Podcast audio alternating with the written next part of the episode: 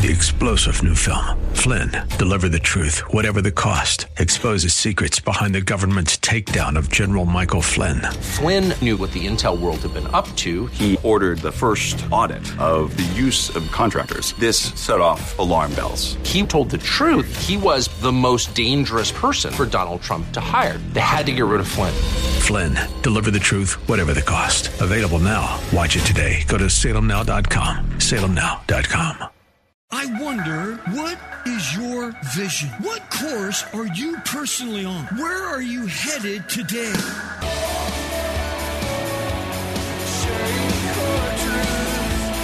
Welcome to Core Truth Radio, a radio ministry of Core Church Los Angeles, with pastor and Bible teacher Steve Wilburn. Pastor Steve will be teaching the Word of God with truth right from the Bible. For more information, go to corechurchla.org. That's corechurchla.org. For today's Core Truth, we are continuing our study in the book of Genesis in Genesis chapter 5 in a message titled Being Remembered. Let's jump in. Have you ever thought about the life that we'll leave behind here one day? Have you ever thought about what legacy will follow you in the end? You know, a legacy, according to the dictionary, means what we hand down. It's what we leave behind of ourselves, what we will be remembered as. It's who we were, it's what we did. I wonder what we will all leave behind in that day. Will people miss us when we're no longer here? Will they miss anything we did? Uh, will they miss who we were? Maybe for some of you, there will be those who will miss you tremendously one day, while for others, you might think, well, I hope I'm missed by someone. You know, listen, as a pastor, I've done many funerals. Uh, many were believers, and they went home to the Lord. And I was able to celebrate that with the family, while some were non believers. People from all different walks of life, some very young to others that were very old. But one thing I'm continually reminded of as a Christian and as a pastor when I'm doing funerals is this we are all going to die. It doesn't matter how spiritual a person is. It doesn't matter how unspiritual the person might be. The Bible says we're all going to die. In Ecclesiastes 9 2, it says it's the same for all. There is one fate for the righteous and for the wicked, for the good and for the clean and the unclean. As the good man is, so is the sinner. And there is one fate for men and women. And afterwards, they go to the dead. Yes, one day will all be our last. And for us who believe, who have embraced Jesus as our Savior and Lord, it will be a little different. Because for us, we will stand in the presence of God completely forgiven of all of our sins. We will have brand new bodies that will live forever, and there will be treasure for us in heaven for everything that we did in Christ's name on this side of heaven. Yet, for those who neglected that relationship with Christ, they will face a horrendous judgment and be separated from God to a place of judgment for all of eternity. Yes, how we live day by day, guess what? It matters how we live. And it will determine what legacy that we end up leaving behind. And as Christians, we want to leave behind a legacy of a sweet aroma of Christ. For we will all again die. And that's why embracing Jesus now, who paid the price for our sins, it is paramount because it's the only way that we're going to get to heaven one day. But today, as we continue in our study through the book of Genesis, we left off last time with Adam having relations with his wife Eve, and they were bearing children. The firstborn was a young man named Cain. Then Eve bore another son, and they named him Abel. They obviously had many, many more children. We're told later in Genesis chapter 4, after Cain had killed his brother Abel, that God cursed him and actually sent him away. Yet Cain sought after God's mercy Why? Because he feared that someone would rise up and kill him. Really? Well, who was going to rise up and kill him? Well, it must have been uh, another brother. It had to be someone else that was in the family. Like, wow, I can't believe you took out our older brother Abel. We're going to take you out. We're not given any kind of a time frame here. So, yeah, I mean, who knows? Cain could have been 50 years old when he killed his brother Abel. That means that Eve could have had multiple children. Who knows? Cain, I mean, uh, Eve could have had 20 or 30 children. I mean, you're thinking like, what? Are you nuts? Well, no, not really. Because in recent history, I looked up, I Googled, who has had the most children on planet Earth? And there was a Russian woman that popped out 69 babies. I'm like thinking, you've got to be kidding me. Give that woman a trophy. I mean, give her a gold medal. I mean, oh my goodness. She had 16 twins. Okay, so there's 32 babies right there. She had seven sets of triplets. There's 21 babies. Then she had four quads. That's a, another 12. That's a total of 69 babies. This woman needs a Congressional Medal of Honor. She needs a Nobel Peace Prize. I mean, oh my goodness. But if we have something in recent history, of a woman having 69 kids. This is before God chopped down the ages of people. I mean, Eve lived to be hundreds of years old. Who knows how many kids that Eve had? And now those kids are having kids, leading to new generations of people. Then we're told in chapter 4 that Cain married. Well, who would he have married? Well, obviously, he married a sister. And God allowed this at first to get the human race started. We must remember, Adam and Eve were created in absolute and total perfection. There were no mutant genes present in their genetic systems. So no genetic harm would happen from those early marriages. Yet, many generations later, during the time of Moses, mutations had accumulated, thus causing these marriages, that is, brother sister marriages, to be banned, and that's why they're banned in the Mosaic Law. But now, as we enter into the fifth chapter of Genesis, we will consider three points in light of our title being remembered. Number one, a keeping of records. God kept a written record of what was happening here at the very beginning. Number two, a life remembered we will look at a man in the Bible that had an unbelievable walk with God. And number three, a promise given. And when God makes promises, he always fulfills those promises. Well, let's get back to our first point here as we look at a keeping of records. As we read together, starting in Genesis chapter 5, of course, we'll pick up in verse 1. And it says, This is the book of generations of Adam in the day when God created man. He made him in the likeness of God. He created them male and female and he blessed them and he named them man in the day and they were created. So God's already said this in chapter one. He said it in chapter two. Now he's telling us again in chapter five. He is the creator of humanity. We did not come from monkeys. Monkeys didn't turn into a caveman, Cro-Magnon man, you know, Neanderthal man and all that. No, God created us in his image. Picking up in verse three. When Adam had lived 130 years, he became the father of a son in his own likeness, according to his image, and he named him Seth. So this is after, kind of makes it sound like, okay, 130 years has gone by. Eve's had, who knows, 50, 60 kids. I mean, who knows how many kids have went on. Those kids are having kids. Kids are having, and kids and kids are having kids. They've got great, great grandchildren now, all of this stuff. But it's almost like Eve stopped having kids and then God opened her womb and she had this baby, Seth. It says in verse 4 Then the days of Adam, after he became the father of Seth, were 800 years. And he had other sons and daughters. So all the days of Adam lived were 930 years, and he died.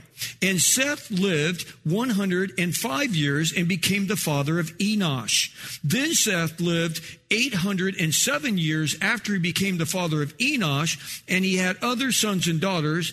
And so all the days of Seth were 912 years, and he died. Well, we'll stop there for a moment.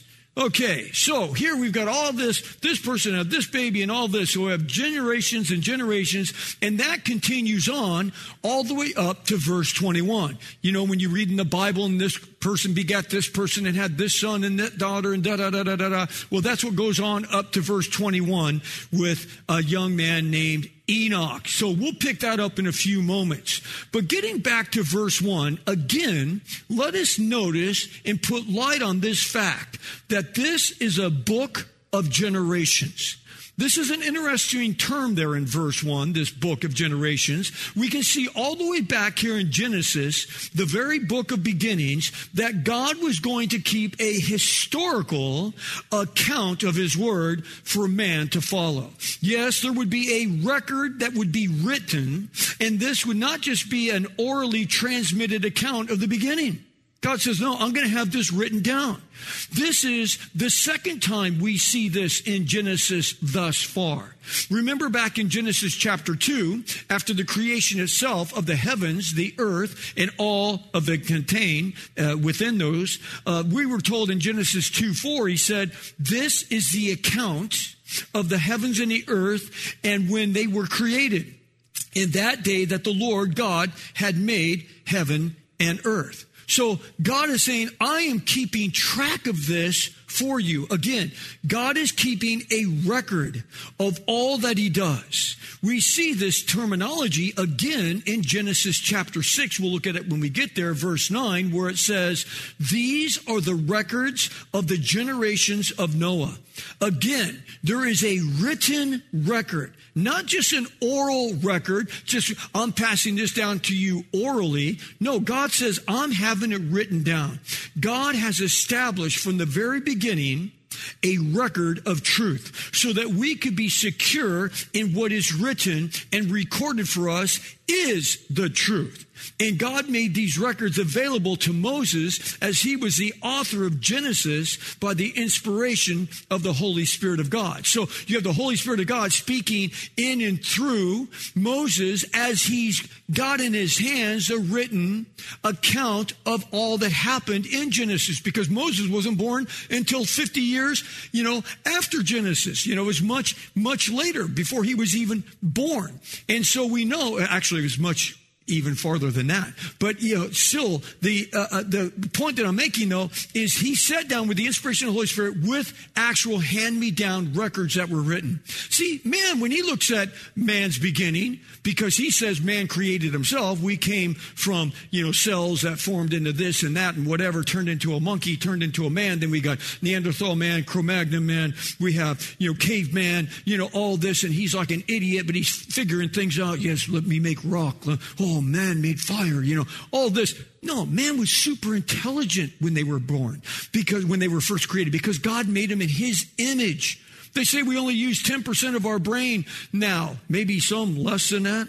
it's like, maybe some a little more. But anyway, it's like when I believe Adam and Eve, they were maybe using 100% of their brain capacity. So they were able to communicate. They weren't like trying to figure it out, ugh, me, caveman. Hmm. No, it's like they already knew. They were very smart. How do you think they built the pyramids thousands of years ago? Men were intelligent. If anything, we've gotten less smart over the years, not more smart, that's for sure. Well, anyway, now Adam and Eve are given another son by the grace of God, who had a godly continence. So this son, Seth, has this godly continence like their son Abel did. Now, remember, Abel, the reason that his brother Cain killed him was because he had brought a beautiful offering to the Lord and the Lord had received it. Okay, so God said in Genesis 4:25 that Seth was given to replace Abel. And now there's a godly heritage and a godly bloodline. Now, why did God want this godly heritage and godly bloodline from Adam and Eve? Well, that bloodline would carry down all the way to the birth of Jesus Christ.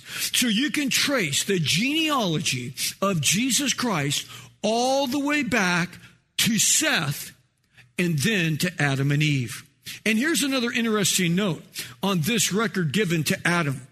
In Genesis 5, here in the beginning, there's another record given of the last Adam, Jesus Christ. given in the first book of the New Testament. And again, that's that genealogy I just mentioned because it says in Matthew 1 1, the record of the genealogy of Jesus the Messiah, the son of David, the son of Abraham, again, all the way back through Seth. Yes, a full and complete record is given to us so that we can trace our heritage as humanity all the way back to the creation itself. Again, unlike what man does, where he says, oh no, we came from nothing, we created ourselves out of nothing. No, we can trace our heritage all the way back to the very first man that God made in his image. Now we see Seth become a father. And his desire was to bring up his son in the way of the Lord. We're told in chapter 4, verse 26, that men began to call upon the name of the Lord. Yes, he became now an outspoken witness for men and women to call upon the Lord. And that should be the desire that each and every one of us has today. Seth's gene- genealogy continues to a man named Enoch, which brings us to our second point a life remembered. This is an incredible account of a man of God. So let's read about this man named Enoch as we pick up now in verse 21. It says, Now Enoch lived 65 years and he became the father of Methuselah. Then Enoch walked with God 300 years. Obviously, they lived a lot longer back then. After he became the father of Methuselah. And he had other sons and daughters. So all the days of Enoch were 365 years. Enoch walked with God in verse 24, and he was not, for God took him. Period. Wow. That's crazy. So now we have these generations.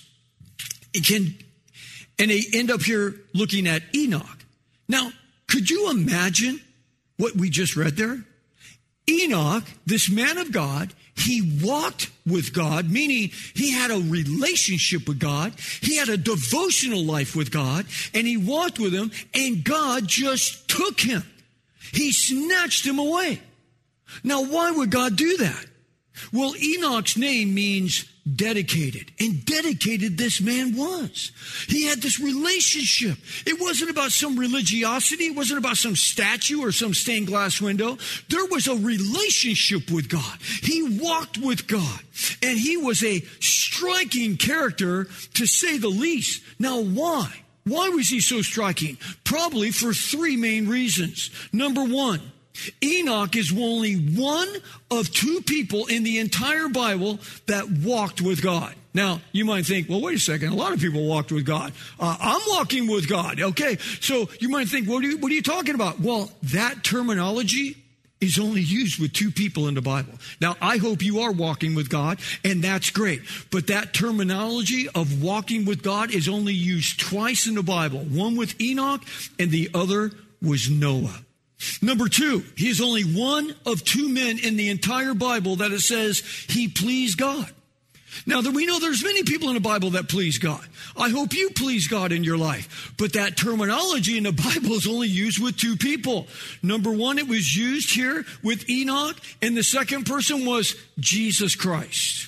And number three, Enoch is only one of two men in the history of all of humanity who went straight to heaven without dying on earth. Jesus died on a cross. There's nobody else in the entire Bible that went to heaven without physically dying other than two people. The one is Enoch and the other was Elijah, who was caught up in a whirlwind. So, establishing those facts about Enoch, he's a pretty unique individual. So, what can we learn from this man who personally walked with God, who personally pleased God, and who was personally snatched away from the earth by God Himself? Like, man, I just love this guy so much, I'm just taking you home. That's it. I mean, you come out, you have devotion with me, you walk with me. I'm like, you know what? I'm just taking you right now. Boom, airlifted him. Beam me up, Scotty. He just took him. So, what can we learn from this man? Well, the Bible said in verse 21 that Enoch, he was 65 years old when he had his first son, Methuselah. And then, okay, it said, and then he walked with God. So something happened at the birth of that son. And it changed his whole psyche. It changed how he viewed God. It changed everything. Know this Enoch came to a turning point when that boy, Methuselah, was born. There was a fork in the road that happened. It was a point of conversion for him. So he made a direct decision to take a stand, and it changed the entire course and direction of his life and of his own personal plans. Yes, you could say that God altered his route. And it changed Enoch's view and vision of what his purpose really was all about. Remember, it was God that said in Proverbs 29 18, where there is no vision, my people perish. When people can't see something beyond themselves, they perish. When they can't see something that's more than what they're living, they shrivel up inside. If they don't see something more in this life than what they're always uh, seen on their own, they were going to shrivel up and die inside. And do we not see that in life? Why would someone ever commit suicide? Suicides are spiking right now because they don't see anything outside of what's right in front of them. So without a vision, the Bible says, my people perish. Today, I wonder, what is your vision? What course are you personally on? Where are you headed today? Many will say, well, Pastor, I've, I've asked Jesus Christ in my life. Well, that's nice. It's wonderful. I'm happy for you. That's the best decision you could have ever made this side of heaven. But let me ask you this. Have you allowed that decision of receiving Christ, the decision to receive Jesus into the very core of your being, have you allowed that decision to change the course and the direction of your personal life? That's the question to the point that your life now has become a vessel for Him. Your life has become a vessel for the living God. Your life now is saying, man, God, I want to do what you want me to do because I think and I feel and I know that your plan is better than my plan. So the question again is, has your conversion caused your lifestyle to be altered?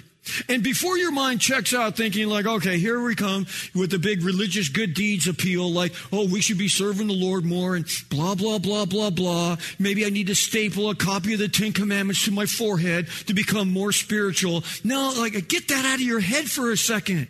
Understand, this is not what God desires, having some kind of a forced service. God never wants forced service. We have people that serve at Core Church here. We have lots of wonderful volunteers. Every now and then we'll have volunteers that serve and they just think, well, you're working me too hard here. It's like, excuse me, we're working you too hard here? Yeah, it's like, you know, multiple services and, you know, we're, you know, it's like, well, hold on. You got the whole wrong outlook here. This is a privilege and an honor to serve the Lord. And it's just like, oh my goodness, we have servants. It's like every time the lights are on at this church, they're here. Man, they're just here, man. We're here to serve because it is an honor. This is what builds up treasure in heaven for us one day because, man, we are honoring God. We are allowing Him to use us in this life to affect the lives of other people that are around us. So this is not, God never wants forced service. It's God desires us to do things out of our own hearts. That's why I like what it says in Psalm chapter 40, verse 8. He says, I delight to do your will, O God. You know, thy law is written in my heart. Every one of you have talents. You have things that you have excelled in in this life. But those gifts and those talents could help make the church a better church. Are you using your talents as you work in the workforce, as you use these things in the business world and what have you? Are you using those talents that God gave you to also better the church, to better the work of God this side of heaven? See, that's why, again, the psalmist said, I delight to do your will. That word delight in the original Hebrew language means, I take pleasure in this. It is a great joy to me. It's not work. It's my desire to please you, Lord. So how can we, like Enoch, simply walk with God. That's all the time we have for today's message. You've been listening to Pastor and Bible teacher Steve Wilburn of Core Church Los Angeles. If you'd like to hear more messages by Pastor Steve, download the Core Church Los Angeles free app. Available on iOS and Android. Core Church is sponsored by and a listener supported outreach of Core Church LA. If you have been blessed by this program, consider supporting our radio ministry by texting Core Church LA one word, that's Core Church LA, to 77977. And remember, there's a God in heaven who loves you.